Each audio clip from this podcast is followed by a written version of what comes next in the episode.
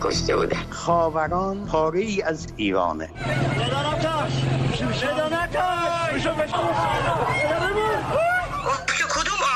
گفتم آبان خونین 98 هواپیما بارها سقوط کرده توی خونه های ما. هر شب داره سقوط می‌کنه. دختر من سالم و سرحال بوده. داخل فرودگاه سپاه یا نیرو انتظامی بچه من رو بود سلام. من فرشته قاضی هستم و شما شنونده پادکست یک پرونده هستین.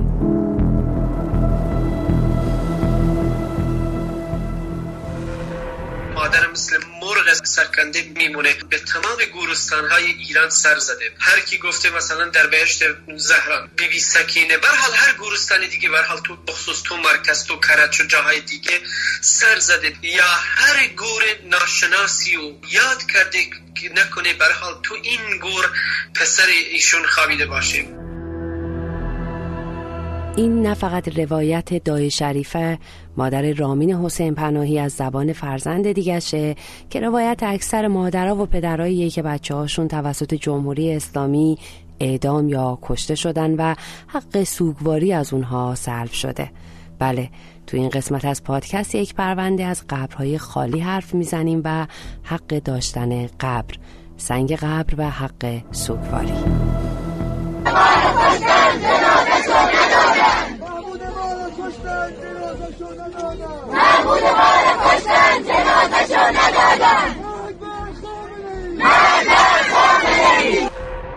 جمعیت انبوهی برای خاک سپاری جمع شدند. نوای بختیاری می نوازن و زنا کل می کشن بختیاری می رخصن و سوگواری می کنن مراسم خاک سپاری اما جنازه ای تو کار نیست. این صحنه ای از هیچ فیلمی نیست. نهم دی ماه 1401 قبرستون روستای سراک سفلا چند کیلومتری شهر ایزه است در جنوب ایران. لباس سربازی محمود احمدی در قیاب جنازش به خاک سپرده میشه. سرباز وظیفه‌ای که به اتفاق حسین سعیدی آذر سال گذشته توسط مامورای حکومتی کشته شد و جنازهشون مصادره. به خانواده تحویل ندادن حالا مدت هاست که مادر محمود احمدی سر قبر خالی جوون 21 سالش سوگواری می‌کنه و همچنان چشم انتظار پیکر پسرش.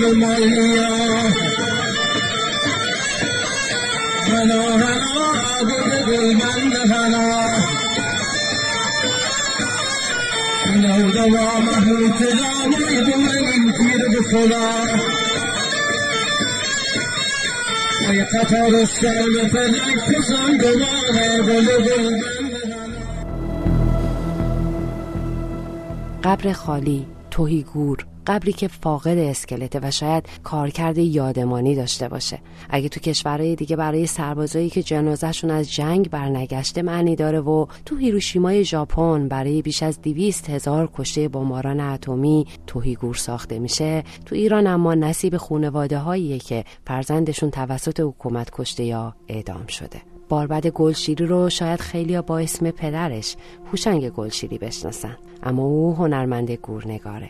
از باربد درباره توی گورها سوال کردم.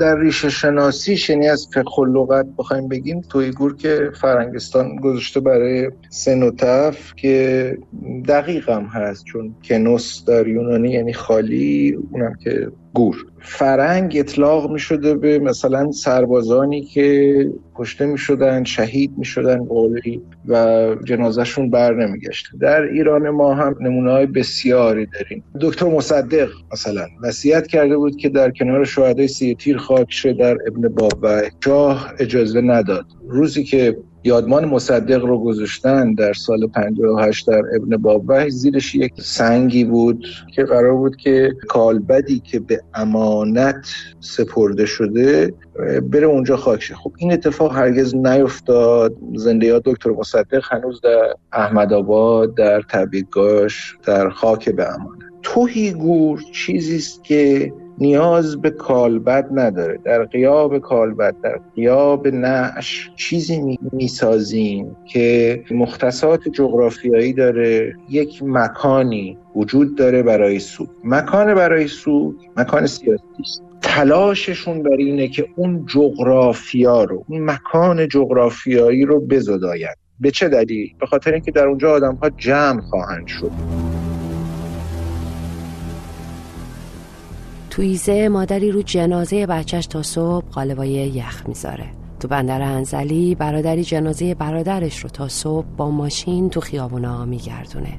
تو زاهدان پدری جنازه نوجوان 16 سالش رو 24 ساعت تو اتاق پذیرایی خونه نگر میداره. تو بوکان رفیقی بالای سر جنازه پتو کشیده رفیقش شب رو صبح می‌کنه و تو رشت دختری شب رو پشت در سردخونه. اونور دیوارا جنازه دوست پسرش در انتظاره.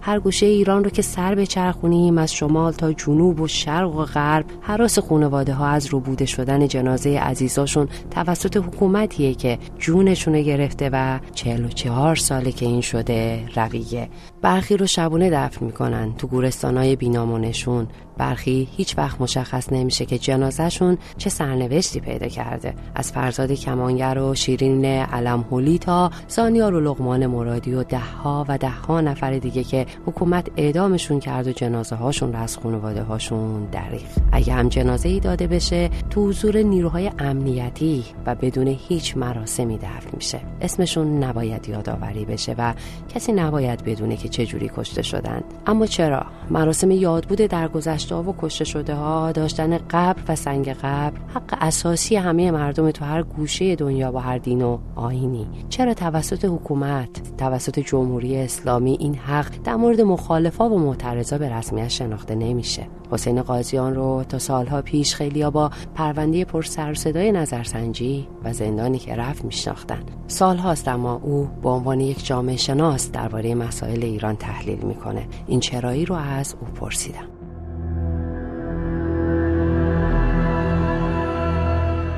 این حکومتی است که از درون یک انقلاب بیرون اومده. انقلابی که با شهید و شهادت سر و کار داشته. اونو به عنوان عنصر فوق مهم در بسیجگری استفاده می‌کرد. این استفاده از مفهوم شهادت جنازه فردی که شهید شده مکان شهادتش مزارش اینا همه جاهایی بوده که امکانات بسیجگری ایجاد می‌کرده. یعنی در واقع لوجستیک مادی بسیجگری سیاسی و اجتماعی.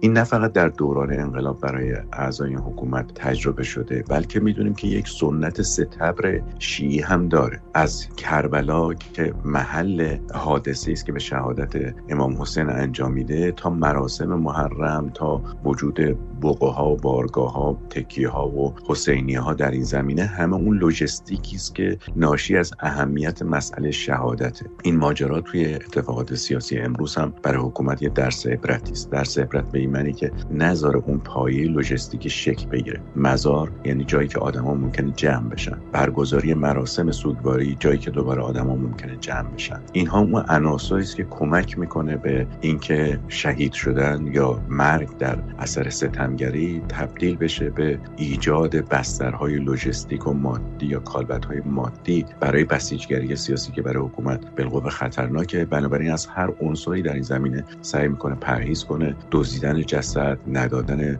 جسد مشخص نکردن آرانگاه یا مزار یا حتی مشخص نکردن اینکه چگونه فرد به شهادت رسیده یا فوت کرده همه اینها نشون دهنده اون تدبیری است که در این زمینه وجود داره.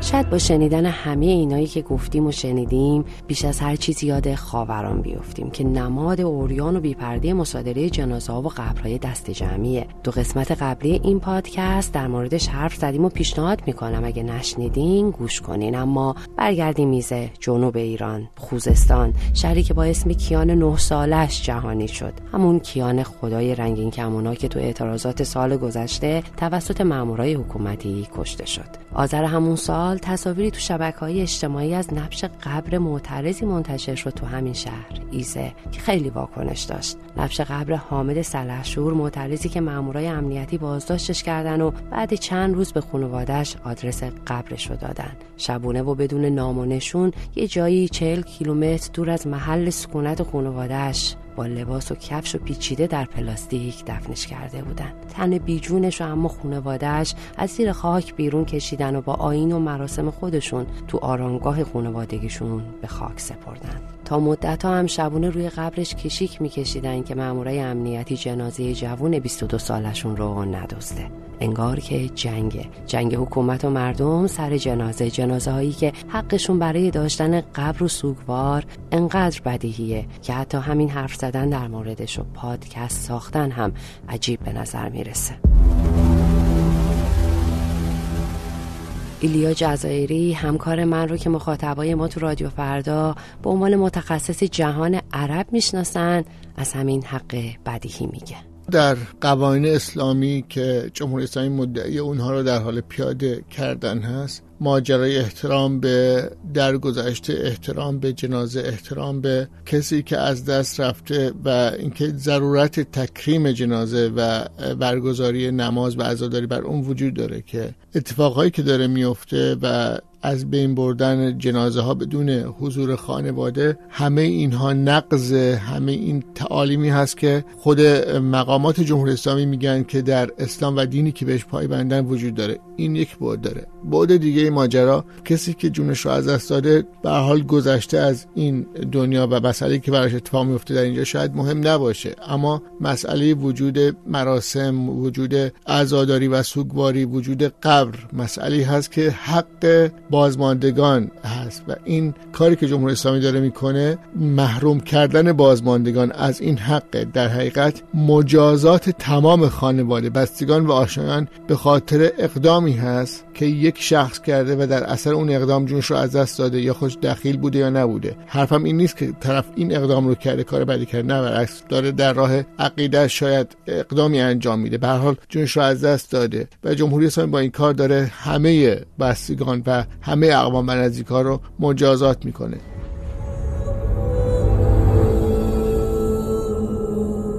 همه اینها قبرهای خالی جنازه های بدون قبر خانواده هایی که از حق سوگواری محروم میشن تمام این اتفاقات چه تأثیری روی خانواده ها و توی جامعه داره؟ ایلیا میگه که خشم و تعلم رو افزایش میده. کاری که انجام میشه کاری هست که غیر انسانی هست و می‌تونه خشم رو زیادتر بکنه. می‌تونه نتیجه که خود جمهوری اسلامی بخواد نداشته باشه. شاید جمهوری اسلامی از این بترسه که وجود یک مزار باعث بشه که این مزار به یک نماد به یک جا برای عزاداری و برای اعتراض تبدیل بشه. اما نبودش هم باعث این نمیشه که این همچین اتفاقی نیفته. اتفاقا کسانی که جایی نیست برای عزاداری براشون باعث میشه که این آتش در دل خانواده و نزدیکان زنده بمونه. چرا که میگن که خاک سرده و این سردی خاک هیچ وقت نصیب اونها نمیشه و خشم ادامه پیدا خواهد کرد.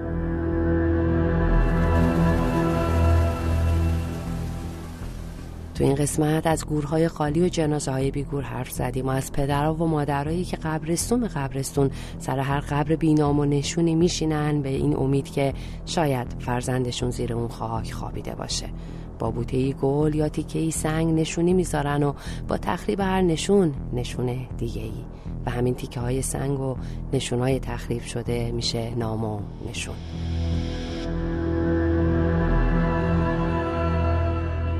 پادکست یک پرونده رو می‌تونید هر هفته از حساب های رادیو فردا در پادگیرهای مختلف و شبکه های اجتماعی ما بشنوین. من فرشته قاضی هستم و تا هفته دیگه و پرونده دیگه به امید روزی که دیگه نیازی به ساخت یک پرونده نباشه خدا نگهدار.